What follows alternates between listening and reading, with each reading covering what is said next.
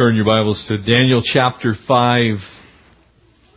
As we continue our amazing journey here in this wonderful, wonderful book, one of the things that so impresses me about the book of Daniel, as I shared with you when we began this book, is that not only is it historical and not only is it prophetic, but it's also extremely applicational. And you're going to see throughout the entire book that there are things that certainly applied during the time of Daniel. There are things that are yet future, and there's application for today. And tonight is absolutely one of those passages as we look at the first 17 verses here in chapter 5. The wonderful news about this particular chapter is this is one of those ones that's also debated, because you have here two men at the same time that are named as kings. And so the liberal scholars who have examined the book of Daniel say that this is an obvious contradiction. The problem is we have historical record that explains exactly the situation. It's not at all unusual in human history that when a kingdom gets very, very large, that there are what are called co-regents. In other words, there's basically two kings at exactly the same time. We happen to have archaeological evidence that proves that exact fact. And I'll share some of those things with you in just a little bit. And so as we look at the historical record, it matches up with all of these people, all of these places, the kingdoms themselves, the individuals as they're actually named. And then it gives us this picture of what God's doing in that time that we can look at. And again, I don't think it's any accident that we're, within 2 months now of a presidential election. And I think it begs the question how quickly the world forgets. How quickly the world forgets when God has spoken. As you remember, as we left last time, as we look at this ultimately great king, Nebuchadnezzar, who, in spite of all of his faults and all of his weaknesses, eventually gets it right. And in those faults and weaknesses, he attempts to persecute the children of God. He specifically attempts to persecute Daniel and his three friends. And at the end of that persecution, God so radically speaks to him that that king declares that there is no other God but Daniel's God. Okay, and in the process of that, now imagine this, and this is why this is so important for us in a practical sense today. If King Nebuchadnezzar is in the face of this miraculous witness of the Lord, we've seen what happens to Daniel already. Daniel should be dead. His three friends should be dead. God has miraculously preserved them. They're still alive. And even though the king pulls out all the stops and attempts to kill these four guys, they're still around. The net result of that is the king himself gives his life, in essence, to the Lord. And so the king is now, if you want to talk about it in a New Testament sense, the king is now saved. The king has given his life to God. And so the king makes the proclamation as king. Here's what happens. Imagine that if our president began to boldly proclaim that Jesus Christ is Lord. Okay, imagine that actually would happen. You can think about that in a national sense. If the king declares it, not because it's some philosophical bent, not because it's some religious bent, but because of the absolutely glorious, marvelous, irrefutable proof that this witness that's been given to him, i.e. these guys that didn't die when are thrown into a fiery furnace, these three guys who stood up when everybody else bowed, when that king makes that proclamation, it changes the fabric of the nation. Amen? That's what would happen. That's why we're going through such a tough time right now, because our president does not really proclaim the name of the Lord. He dances around God. We now find out that, that we're going to remove the word God from the Democratic platform. We're going to take out Israel from the Democratic platform. And then this afternoon they decide to put it back in because it's not politically expedient. That is not conviction. Nebuchadnezzar had conviction. There's one God, Daniel's God. There is no other God. Worship Daniel's God because he's the only God. How quickly in just 21 years, because from that time to the time of chapter 5, 21 years goes by.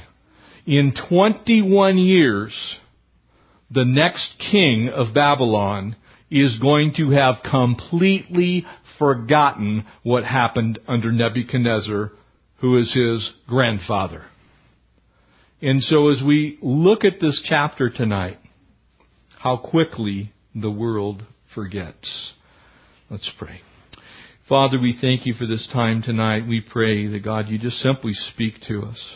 Lord, we need to hear your voice. We're at a time in our own nation when decisions must be made, whether we will follow you or not, whether we will cling to you or not, whether we will lean on your strength or not. And Lord, we pray that you would strengthen us. Help us to not forget the past. Help us to not quickly forget the great things that you have done in our lives. Lord, the powerful witness that has been your church in the world for 2,000 years. And so, God, we ask that you would bless us as we study. And we pray that you would instruct us by your Spirit tonight. We ask these things in the precious name of Jesus our Lord. Amen. Verse 1 here in Daniel 5, and it says, Belshazzar the king. This is where the liberal critics have a problem, because there was another king. His name is Nabonidus. And Nabonidus was absolutely known to be king as well. The difference is here we have the king who's in Babylon. Nabonidus was in Tema, which is in modern-day Saudi Arabia, the northern part of it, in what would be southern Edom, could even be in that general vicinity of the very southern end of Jordan and the southern end of Israel. And so there are two palaces, one in each place, and there are co-regents. And so Belshazzar, the king, made a great feast for 1,000 of his lords and drank wine in the presence of 1,000. And I was reading this afternoon, and you know, one of the things that I think has always been important to me as an American is that my president has class, and that my president is known to be a person of character. And one of the things that frankly has bothered me is the current president sitting around raising his beer glass and acting like he's sitting at a party someplace. It bugs me. I don't like it. I think it degrades the office of president. And so as I read this verse, I can imagine here's the king of the greatest empire in the world at the time, that is the Babylonian Empire, and he's sitting here, he's basically a party animal, and he has no class. He's got zero class, and in fact, it's going to get much worse. And so a little background here for you. Most likely, I think that Belshazzar, and notice that this is not Daniel, who is Belteshazzar, a different name. Make sure that you have those two correct. After his father's conversion, Nebuchadnezzar's son, Amel-Marduk, becomes also the next king. And you can find his record in the book of 2 Kings there in chapter 25, verses 37 or 27 to 30 or thereabouts. You're going to find his record. And so there's a succession of kings here. This whole story begins in about 562 BC. By the time the end of this chapter takes place, we make it to 539. So Daniel is now about 81 years old. He's been in captivity since he was 15. He has been there a very, very, very long time. And he's seen kings come and go. He will have seen Nigrelasser. He will have seen Labashi Murdoch. He will have seen Nabonidus. He will have seen Belshazzar. He's seen all these guys. And from Nebuchadnezzar to now, what we have is this incredible witness that was at Nebuchadnezzar's time powerful enough to save the king and probably his family, whittled down through carnality and through a lack of attention to the things of God down to where there's almost no witness left in the world. What a sad thing that is. When eventually there is no powerful witness left in that nation because God's people have forgotten where they came from. In the kindness that actually Evil-Merodach had, he probably, I believe, came to some type of belief in the God of Yahweh, in the King of Kings and the Lord of Lords. He eventually would take pity on the great king Jehoiachin and would allow him to be let go. And so there was always this place. And so we get to another king that is very important in this study, because he is the king that's co-regent at the time that Belshazzar is being talked about here. And there are a number of things that we can look at. If you were to go to the British Museum in London today, you're going to find several different artifacts that are extremely important to this time. There's the Nabonidus cylinder. It's actually a cylinder. It's about yay long. It's completely covered in cuneiform. It actually looks like a barrel. It's kind of a bizarre-looking thing. It is the account of Nabonidus' life. You would also be able to view in the Dead Sea Scrolls two different scrolls. Found in Cave 4, Scroll 2424, which has the account of Nabonidus' life in it. You would also find the Nabonidus Chronicles, and you would find the Nabonidus Tablet. And so all of these things have both of these guys on them.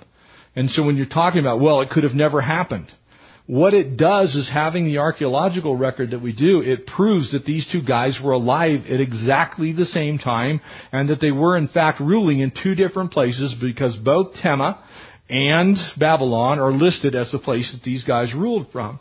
And so as the Medes and the Persians were kind of joining forces, and as they were rising up, and Cyrus II would come on the scene, which is happening at roughly this time, as these men's kingdoms were winding down, we have record in these various archaeological artifacts that exactly what your Bible declares happened, down to the naming of the places and the people involved with very exacting detail. And in fact, when you look at some of these things, for instance, the Nabonidus Chronicles, which give the kingship of Babylon to Belshazzar and the kingship of what was then the area of Edom to Nabonidus, it actually names the places in their exact location at the time, and it does so using up almost 3/4 of the tablet that they're inscribed on. So it was an important fact to the people. And the reason I believe it was an important fact is that they were then at the end of their time of glory. The Babylonian kingdom is about to come to an end. And so they're chronicling all of these things that are happening. And amazingly, between 1919 and 1924, the Nabonidus Chronicle, which was a big clay tablet, it now sits in the British Museum. You can go look at it, along with the Nabonidus Cylinder. You can look at these things, and you can look at the translation of the script that's there, and it says that the king of Babylon was Belshazzar, and is dated to the exact date of the writing of this book. And so it gives us great confidence that the words that we read were in fact written by the prophet Daniel, because only somebody who had eyewitness accounts of the events would be able to record such a thing, when at the time there were two co-regents. Because if you just got Nabonidus' side of it, you would have gotten what was going on in Edom. And if you just got what was Belshazzar's side of it, you would have got only what was going on in Babylon itself. And so Darius the Mede and all of these people that would come on the scene eventually in this particular chapter take a very, very, very powerful historical place in our hearts and our minds. Interesting also, as we look at the evidence found in the Dead Sea Scrolls, specifically in those two scrolls I've already mentioned, they are written in, guess which language? In Aramaic. And so the fact that they are about Babylonian kings, but they are written in Aramaic, the only way that that could have happened is if those that were of the Greeks at that point in time, and remember, coming directly after this would be the Medes and the Persians, coming directly after them would be the Greeks. Remember, the head of gold, the chest and the arms of silver, followed by the breastplate of bronze, and all of these empires that has already been described in Daniel, in the visions that Nebuchadnezzar had.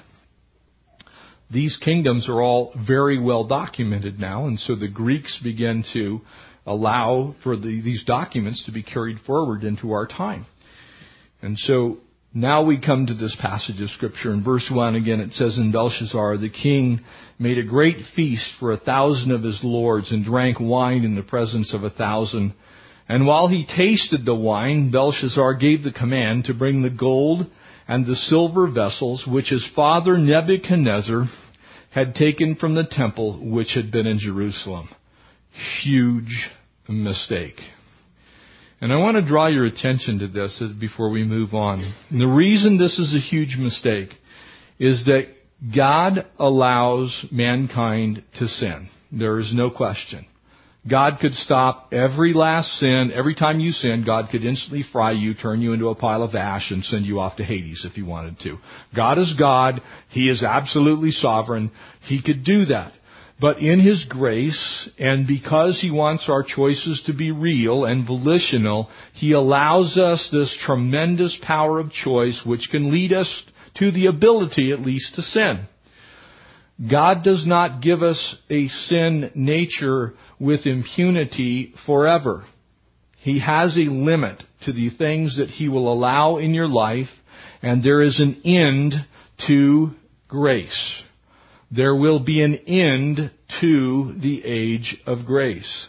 People don't like to hear that. They like to hear that grace just simply abounds, which is a truth. But grace cannot be trampled on. It cannot be trifled with. It cannot be spit on, and eventually God says, "Enough. If you don't want my grace, I will give you the judgment and the justice that goes along with it that you have asked for." And that is why this is dangerous. Because now this king is flirting with what God has declared is holy. He says, "These things were set aside for my worship.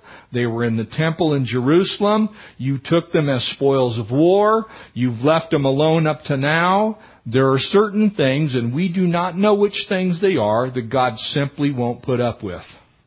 And that's what we have in this passage of Scripture. And so King Belshazzar gives the command to bring the gold, the silver vessels, which his father Nebuchadnezzar had taken from the temple, which had been in Jerusalem. Notice what he does with them, and this is a very important part as well.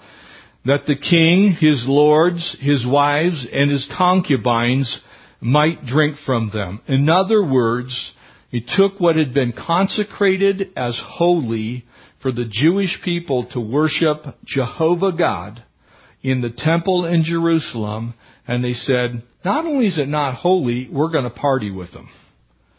So the picture is this. You need to be extremely careful when your liberty goes so far as to encourage you to take up the nonsensical view that God doesn't care about anything anymore.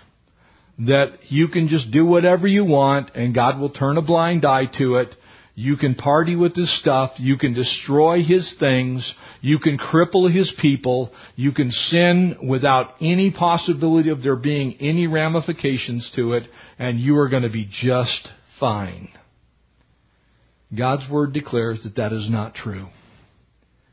And praise God, he is long-suffering. He's not willing that any should perish. And he does have a very, very, very, very long fuse. In this case, it's been a nearly 70-year-long fuse. Amen? They've been in captivity for almost the whole time. For almost 6 years, the Jewish people have been in captivity by the time this book has gotten to this point. And so here the Jewish people are, and I guess up to now, nobody has thought, "Hey, let's pull out all the temple implements and we'll drink booze out of them and we'll hang out with our concubines." When you get to the place to where you think that God doesn't care, be very, very, very afraid. Because he does care. And for us as Christians, that means you might be sitting on the edge of a really gnarly spanking. For people who are unsaved, it might mean that you might not see the kingdom of God. Because God will not strive forever with anyone.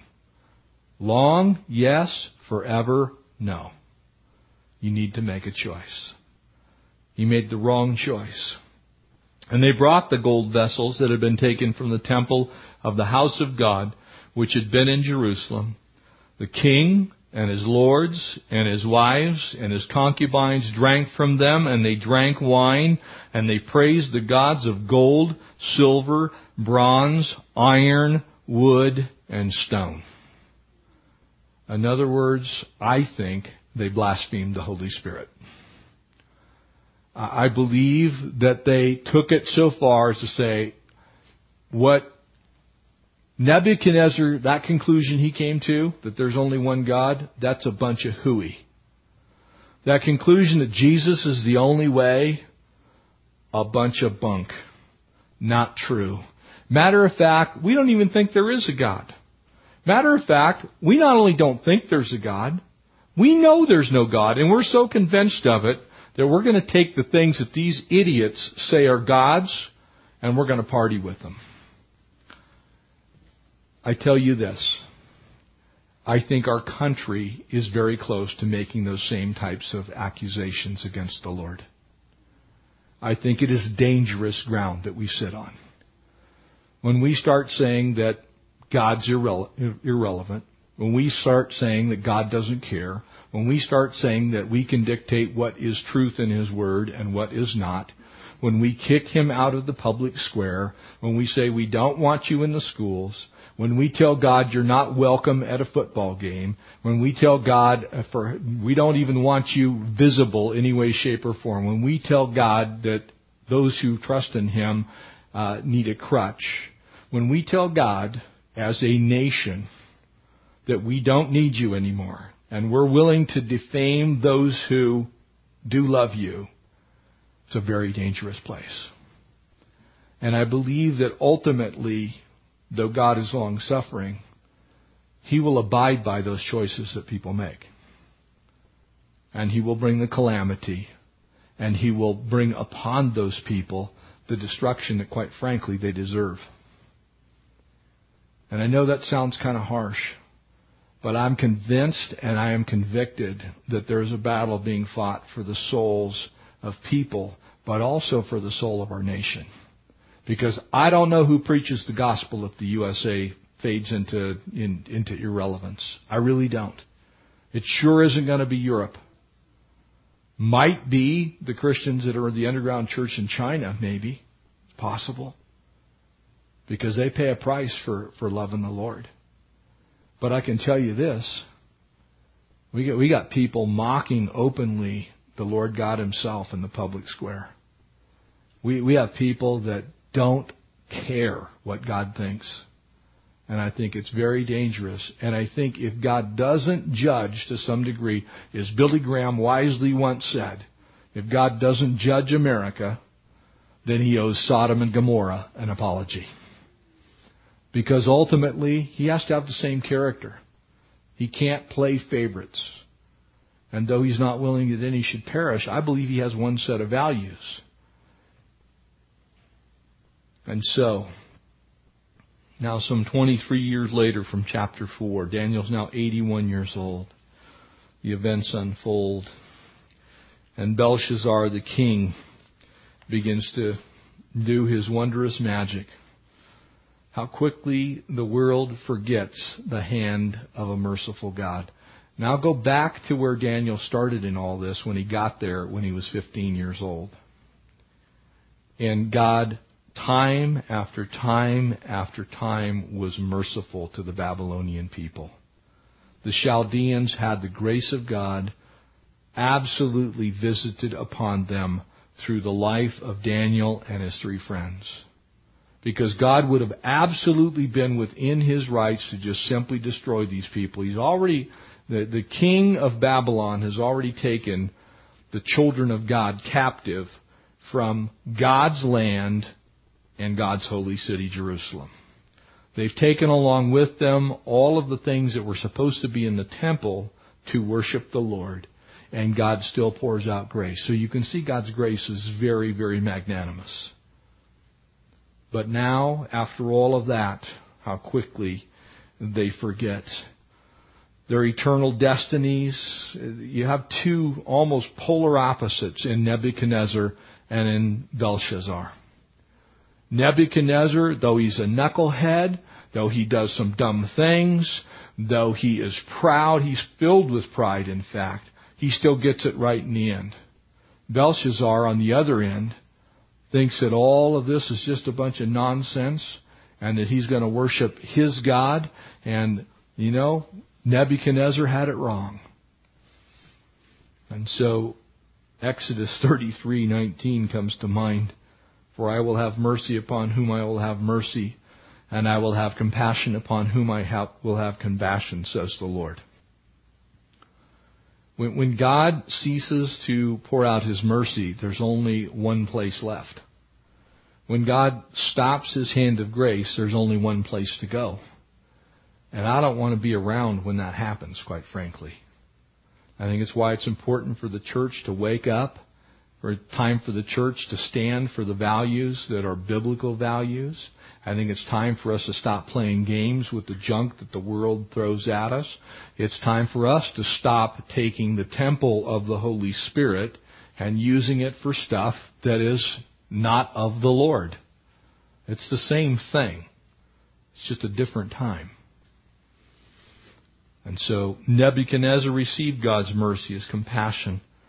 Belshazzar, just as is recorded in Mark's Gospel there in chapter 3, Jesus taught, whoever blasphemes the Holy Spirit will never be forgiven, for they are guilty of an eternal sin. And I believe it's relatively simple because people have asked me for years and years and years and years, what is the blasphemy of the Holy Spirit? It's very simple. It is to not deny the finished work in our day and time of the finished work of the cross in Jesus Christ. It's to say it's not sufficient. God doesn't love us. He doesn't exist. It's to deny, in essence, the witness of the Holy Spirit in this world. It's to say, I don't believe it. It's a bunch of hogwash. That's an unbelievable, dangerous stance to take because God responds to that. He responded to that in the life of Pharaoh. Pharaoh, I believe, also blasphemed the Holy Spirit. He says, no, I'm not letting the people go. Don't care what you do. You can kill the firstborn. I'm still not going to give up. God has His limits. And when He's done, He's done. As I believe Belshazzar may have just simply blasphemed against the Holy Spirit by rejecting that revelation of God's sovereign power and all the good things he had done through the salvation of his father, King Nebuchadnezzar. I think what you have here is a classic example of how far is too far. How far can you actually go and still be okay? And I look at it this way. I don't want to know where that is. I don't even want to go down that road. I don't want to see us as a people test the goodness of the Lord. I don't want to poke God in the chest, poke Him in the eye, and go, you know what? Maybe you'll fry us, maybe you won't. Maybe you'll have mercy on us, maybe you won't. But we're going to keep testing you until we find out how far we can push you. It is not a good thing to figure out how far you can push God. Because if you guess wrong, eternity weighs in the balance. How quickly the world forgets. As Daniel points out in this chapter, Belshazzar rejected the truth. It's so clear. This drunken feast is symbolic of the moral condition of the entire empire and its king. And think about that with national implications for a second. Think about the national implications of some of the things that are being fought over right now in our nation. The right for children to be born. Who would have ever thought that we would have to debate whether it's okay to kill babies or not? How about gay marriage? God declared what marriage looked like. He's the one that invented it. It's between a man and a woman, and it is for life. It's not a debatable issue, and yet we debate it. You see, the things that we're debating have eternal, I believe, consequences to the soul of a nation. It did in Daniel's time. It did in Belshazzar's time. And he says, you know what? We don't care what God thinks anymore. We're going to do what we want to do.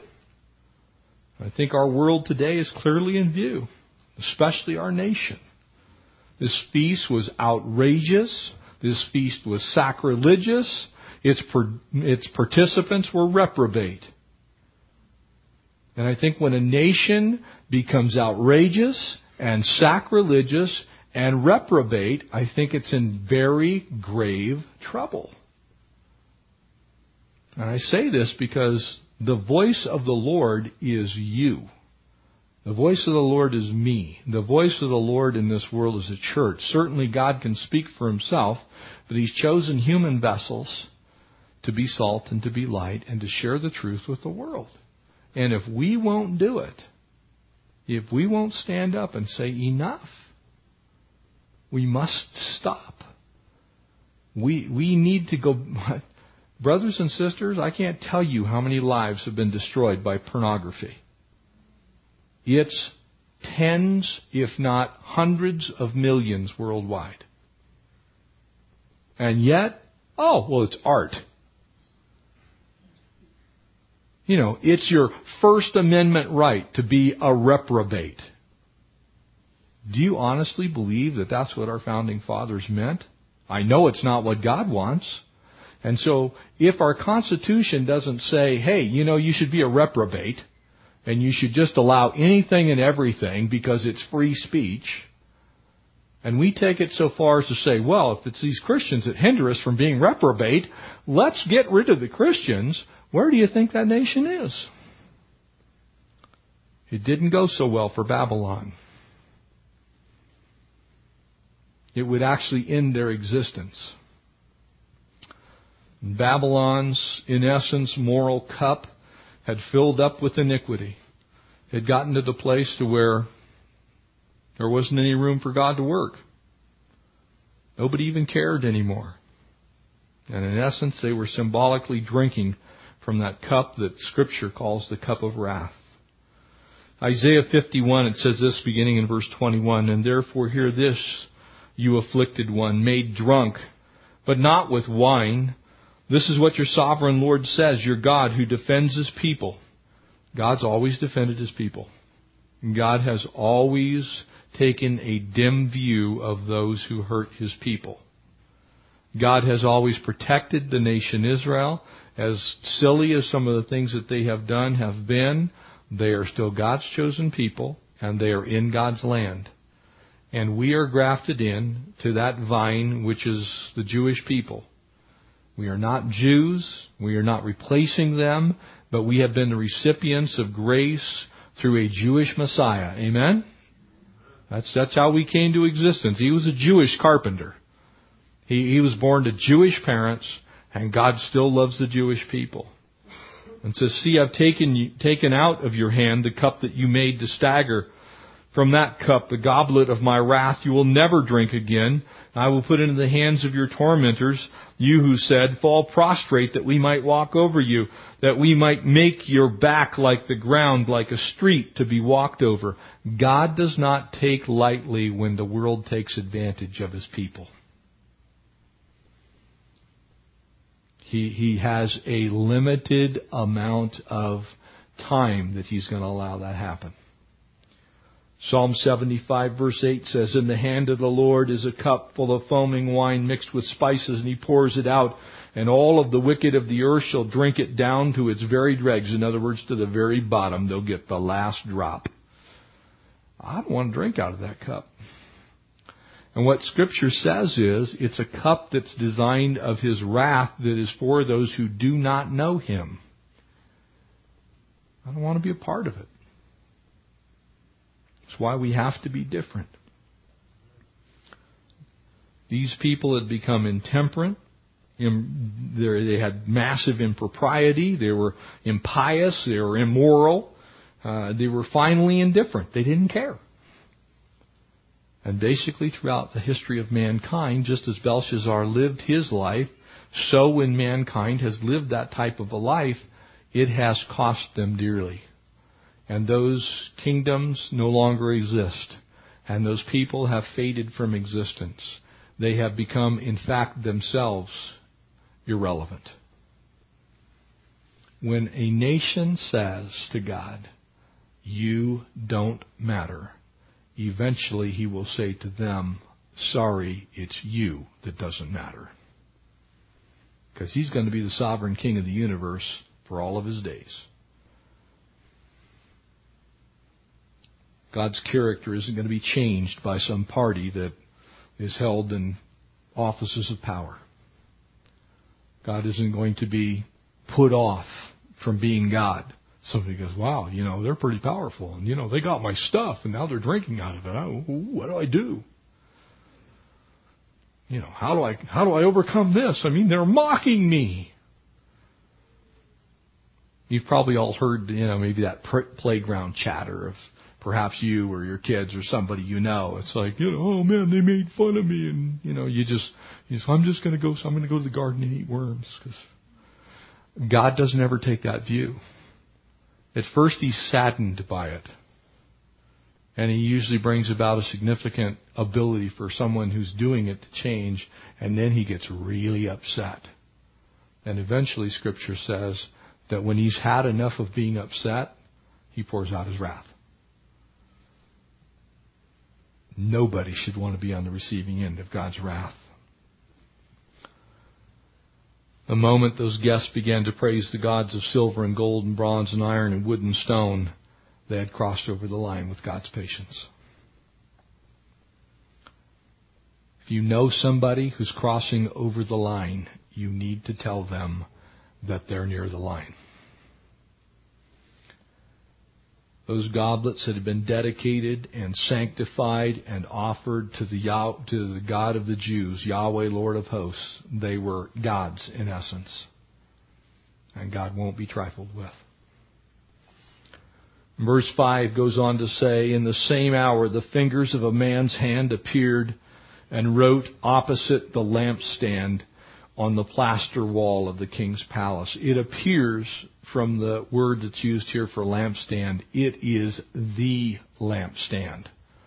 The one that used to dwell in the holy place of the temple of the Lord. So here this party is being illuminated by the very lampstand that was supposed to illuminate the holy place in the temple in Jerusalem. And they're partying underneath of it. It gives you a very keen sense of how far these people had fallen. And the king saw part of the hand that wrote. And then the king's countenance changed, and his thoughts troubled him. And so the joints of his hips were loosened, and his knees knocked together against each other. In other words, he was scared out of his mind. But I want you to see something very, very, very sad. It was already too late.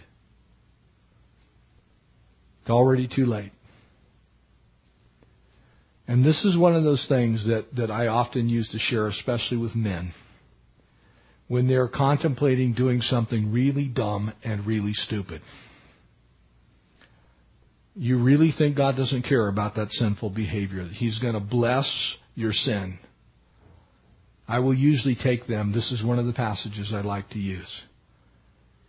I said, so you think you can take the king's, God's, you can take the king's stuff and you can abuse it and use it in any way that you want.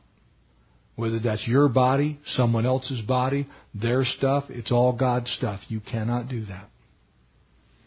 And if you think you can, you might want to read what happens here next. The king's countenance changed. It's like he had an aha moment. It's like, oh, yeah, aha, oh, that's right. My dad used to tell me about those things. Grandma used to tell me about those things. There is a God in heaven. And He spared this country before. But He's not going to spare the country again. In fact, the Bible teaches that God's judgment may come at a very unexpected time. In fact, it says it may come as a thief in the night. That rapture of the church may happen in a moment, in a twinkling of an eye. And what follows is an utter disaster. We know that God has an appointed time that the age of grace will end. It's very strange to think about it, but in a technically theologic perspective, there is a last person who will get saved. You ever thought about that? There actually is a very last person who will ever come to faith in Christ. And whether it will be the next second, whether it be the next week, the next day, I don't know, that the Lord will begin by taking His church home. But I know this, the age of grace will be over. And what follows, Scripture says, is the time of Jacob's trouble, where the wrath of God is poured out on this earth. And so suddenly the fingers of a human hand appear and they write on the plaster on the wall near the lampstand in the royal palace. And the king's watching this. And, you know, whether it was the actual hand of God, I think it could very well have been. Whether it was just symbolic of the hand of God, the net result's the same. Early in the miracles of Moses, the finger of God was recognized by the Egyptians. The Ten Commandments were written by the hand or the finger of God. Jesus actually said of Himself, He says, "But if I drive out demons," there in Luke chapter 11, "I drive them out by the finger of God, then the kingdom of God has come to you." When God has to go to the place of using His own hand to write anything down, it's a big deal. And I often wonder how many people are willing to just simply ignore it. And then how many people wake up with their knees shaking, knocking together, pale as a ghost. The excavation of this palace, and were done in the early, actually the late 1800s, early 1900s by Hormuzd Rassam. They actually excavated this exact palace. It's about 173 feet long by 56 feet wide. It was a big building. And in fact, Saddam Hussein set out to rebuild it and never accomplished the task. He actually went about making the bricks to do it and stamped them with his own name on them. This place is real. But the interesting thing is, it's a desolate wasteland. There hasn't been anything on top of that site since that time. So 2,500 years passed. And there's still no palace there.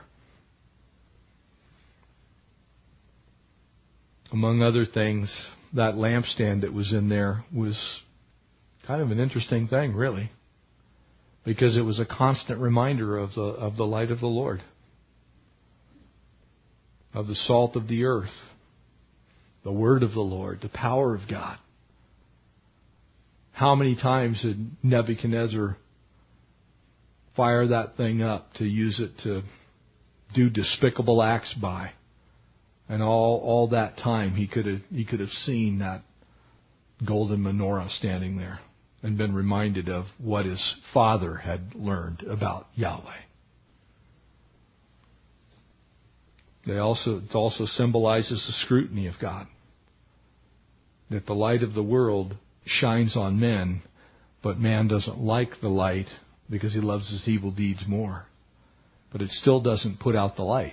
The light's still there. All it does is make the darkness to where it's now those things that would be darkness are done in the light.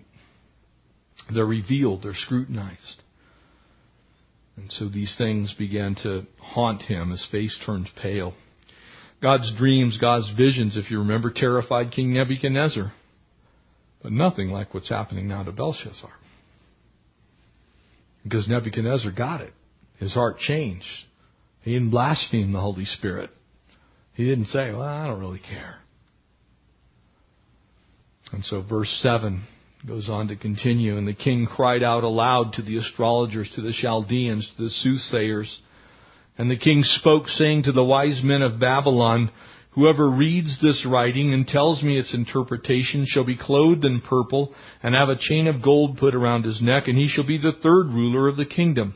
Interestingly enough, he uses the proper number of 3 because Nabonidus was 1, he was 2, and there was a place for a 3rd.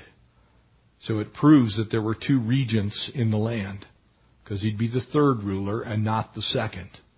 He wouldn't be the 4th beyond Daniel. We don't know at what point in time Daniel stepped down from that position as the king's confidant, as that person who was powerful in the king's court. But I can guarantee you Daniel wouldn't have had anything to do with this particular king and what he was doing. So he was not involved in it. So he says, I'll make you the third ruler. It'll be Nabonidus at Tema.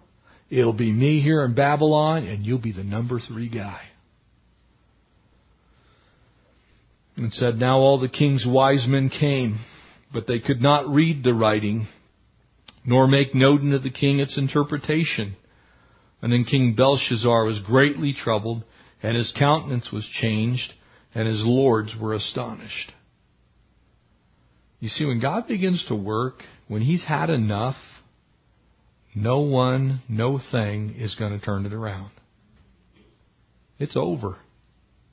God's done playing. Their fakery is exposed. The tongues of those godless men were absolutely worthless.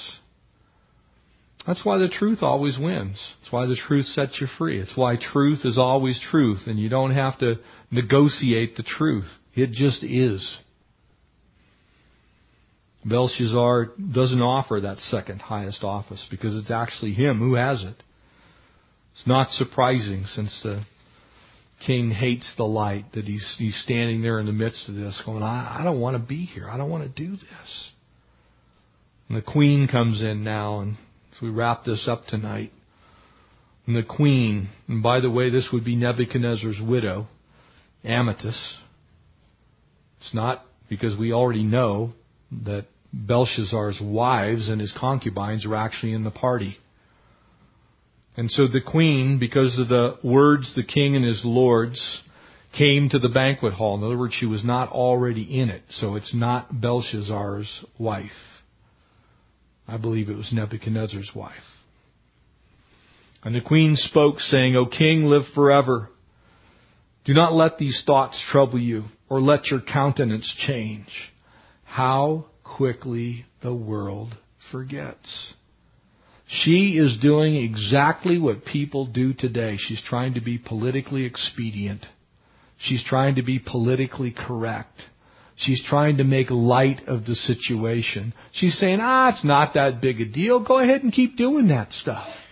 It's okay. You can just, God's a God of grace. And she may have even meant well. I don't want to judge her too harshly. But I can tell you this, what she said wasn't true, and it's going to get corrected very quickly. Don't let those thoughts trouble you, nor your countenance change. For there is a man in your kingdom. Notice it doesn't say that he has an office. It simply says there's a man in your kingdom in whom is the Spirit of the Holy God. So it appears she gets it.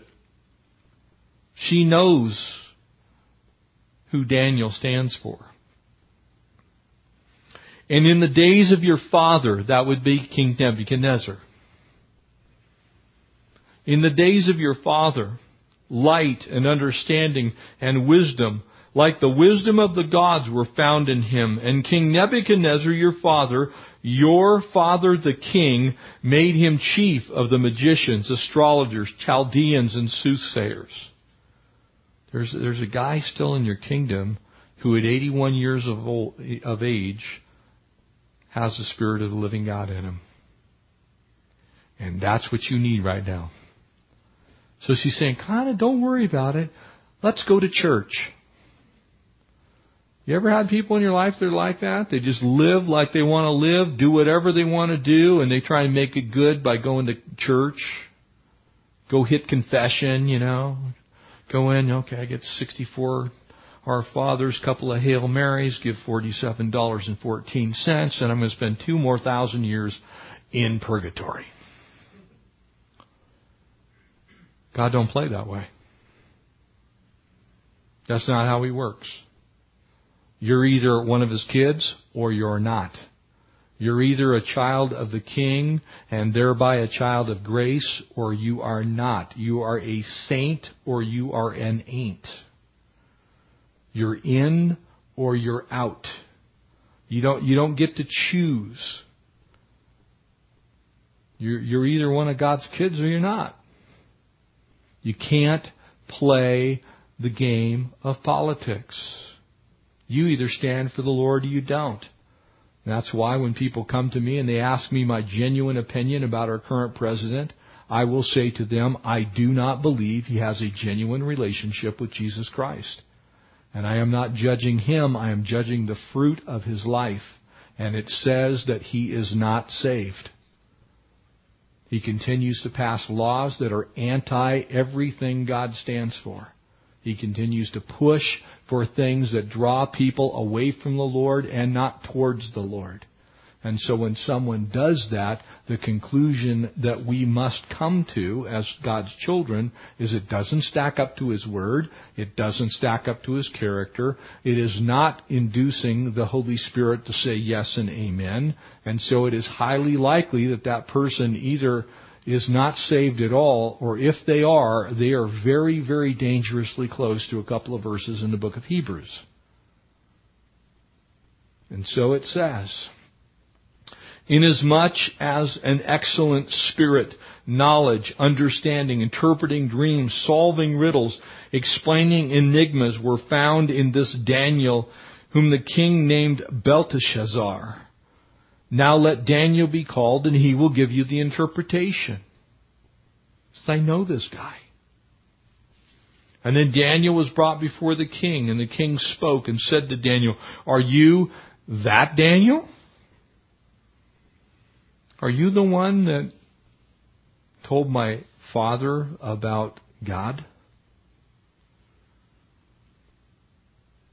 Are you that Daniel who is one of the captives from Judah, whom my father the king brought from Judah? I've heard of you, that the Spirit of God is in you, and that the light of understanding and excellent wisdom are found in you. Now wise men, the astrologers, have been brought before me, and they should read this writing and make known to me its interpretation, but they could not give me the interpretation of the thing. I want you to see something very clearly here. He knows the truth, but he will not live by the truth. He's heard the truth, but unlike his father Nebuchadnezzar, he doesn't respond to the truth. And that's why it's an extremely dangerous thing to continue to go to church and pretend and walk around like you're some kind of Christian, and in your heart you don't believe it. Because you don't get saved by osmosis. You're not saved because you're a member of a church. You're not saved because you're a member of a family. You're not saved because you're a member of a country. You're saved by the blood of the Lamb. You are saved by the cross of Christ and believing in Him. And so you can know the truth and still not be saved. That's a scary thing. How quickly men forget. And I have heard of you, that you can give interpretations and explain enigmas. And now if you can read the writing and make known to me its interpretation, you should be clothed with purple and have a chain of gold around your neck, and shall be the third ruler in the kingdom. And then Daniel answered and said before the king, let your gifts be for yourself. Keep it. I don't need it. There is nothing you have that I want. There isn't a thing that your kingdom holds that is dear to me. I love this holy boldness of an aged Daniel, of a guy who's not exactly in his prime anymore. But so great is the work of the Spirit in his life that he's still got the same boldness as when he stood before King Nebuchadnezzar and said, we're not eating of your stuff, dude. That when he got to that place to where his friends were thrown in the furnace, he's like, hey, king, did you see the fourth guy in there? When it came time to bow down to the image, his three friends were standing up. And he's going, hey, those are my bros. That kind of power. Let your gifts be for yourself. Give your rewards to another. He said, don't need them, don't want them, won't take them. Yet I will read the writing to the king, and I will make known to him the interpretation. I want you to notice something. The queen tried to solve it by capitulating to the power of the earthly king. Daniel declared his allegiance to the heavenly king. The queen said, I want to say the right thing at the right time to the right group of people. Daniel said, I'm going to say the right thing and I don't care who hears it. This is how we need to live our lives.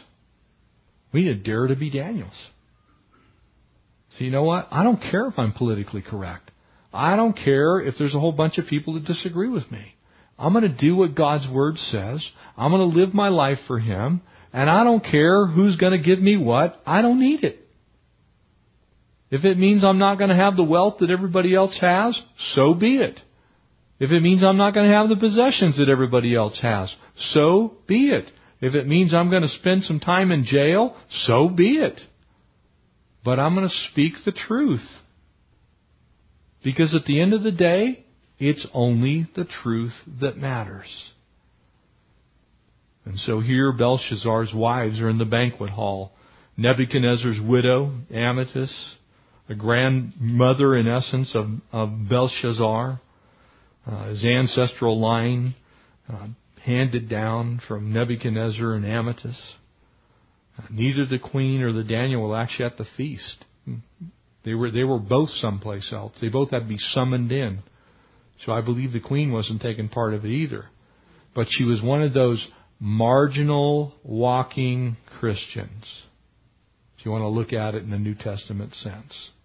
Well, you'll probably see her in heaven, because God's grace is good and it's able to save. But I think she missed out on some rewards because she could have said the right thing too. She didn't need to say, O king, live forever. She should have said, O king, you need to change your ways. She should have said, you have blown it, man. You need to give those things back to the Jewish people and let them take them back to Jerusalem and let them worship their God, because my hubby, Nebuchadnezzar's already been down this road. We've already seen what this can do. Family of God, we know what happened when prayer was taken out of school. We know what has happened to our kids when God has been deemed irrelevant. We know what's happened to our nation since we sat around figuring out that we're too proud to want to use the name of Christ finishing a prayer at the Pentagon. We know what happens to a nation who does not have the Lord God as their God. How quickly people forget. The queen had the spiritual discernment, I think, really, of someone who had the Spirit of God in them. And obviously Daniel does. She actually presented a very favorable sevenfold testimony of Daniel's character. She saw the Holy Spirit in him. He had a keen mind. He was full of knowledge, great understanding. He could interpret dreams. He explained riddles. He could solve difficult problems. Those are all things that God does. So she got that part. How did Daniel get that knowledge? I'll tell you what Scripture says. Proverbs chapter 9 says, the fear of the Lord is the beginning of wisdom. That you can have all kinds of worldly things and still not be very bright. You can have all the right answers. You can look really good when you're talking from a teleprompter and you've been all made up. But how do you do when the pressure's on and it's just you and the Lord? She said, O king, live forever. Don't be alarmed. Don't be so pale. But Daniel turns right around and basically reverses the queen's comfort with condemnation. He says, keep it. How quickly the world forgets. Family of God, weird thing happened today. Probably many of you saw, either late last night or earlier today, One particular party that begins with a D decided that they didn't want to have God or Israel's capital being Jerusalem on their party ticket. Didn't want to have it on the platform. Then later in the afternoon, they decided that they would have Antonio Villarigosa call for a roll vote to reverse that decision because it wasn't playing out so well in the news. In other words, it wasn't politically expedient. It was having backlash. So, we better put God back in, and, by the way, we better put Israel back in there too, because we don't want it to kind of seem like, even though we don't really care if they become an Arab nation, we'll put that back in. I want to remind you what God's Word says in Joel chapter 3. Verse 1, it says, "For behold, in those days and at that time, I will bring back the captives from Judah and from Jerusalem, and I will also gather all the nations and bring them down to the valley of Jehoshaphat, which is the valley of Armageddon. And I will bring them down to that valley and enter into judgment with them there." In other words, there will come a point in time when God will say, "You can't mess with my people anymore." And it actually says, "I will enter into judgment with them there," and very specifically, "on account of my people, my heritage, Israel, whom they," the nations of the world, "have scattered among the nations. They have also divided up my land." It's God's land. It's not our president's land to give away to the Palestinians. It's God's land. He gave it to the Jewish people. It is still his land. It will never not be his land. And he said it's theirs in perpetuity forever. It is the land of Abraham, Isaac, and Jacob. God's word declares, "They have divided up my land." That's why God is going to gather the nations of the world together in the valley of Armageddon and deal with them there. "For they have cast lots." Notice this. They've gambled away my people. They have voted out of relevance the nation Israel, and have given a boy as payment to a harlot, and sold a girl for wine, that they may be drunk. Now, to me, when I read that passage from the book of Joel, I go, you need to leave God in whatever political party you're in, and you need to leave the protection of the nation Israel in whatever political party you're interested in. And, by the way, you better treat them with respect, because God says he is going to bring judgment upon the nations who mess with his people and his land. Belshazzar learned that lesson. And we're going to see what happens next. I don't want to see our nation learn that lesson. I'd like to see us have some more years to preach the gospel and see people saved. I don't want to push God's buttons. I want to learn from what's happened in the past, and I don't want to repeat that. And I believe it's up to us as the church to preach the truth. Say, "Thus says the Lord." You can keep your stuff. We're going to follow the Lord. Amen? Let's pray. Father God, we thank you for this time in this precious book. And we pray, Lord, for our country. We pray for our president. Lord, I want to pray for President Obama right now. God, you could change his heart. You could change his mind. You could cause him to be exactly like King Nebuchadnezzar. I don't believe it's too late. I don't see where he's crossed that line, Lord, but only you know. So we pray for a change of heart, that he would not abandon the nation Israel.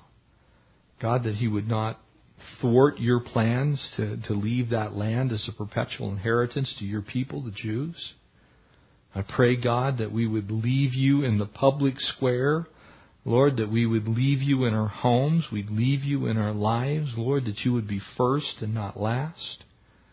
And God, as we dwell on this passage, as we think about these things, God, we don't want to quickly forget the goodness that you've poured out. Lord, it wasn't that long ago, Lord, that this nation was attacked. We have real enemies that really hate you and hate us. And Father, we pray that you would just cause us to be steadfast and immovable, abounding in that labor which is in you, knowing that in you it's not in vain. And so God, strengthen us to that. Help us to live for you righteous lives, Lord. We bless you, we praise you, we thank you in Jesus' name. Amen.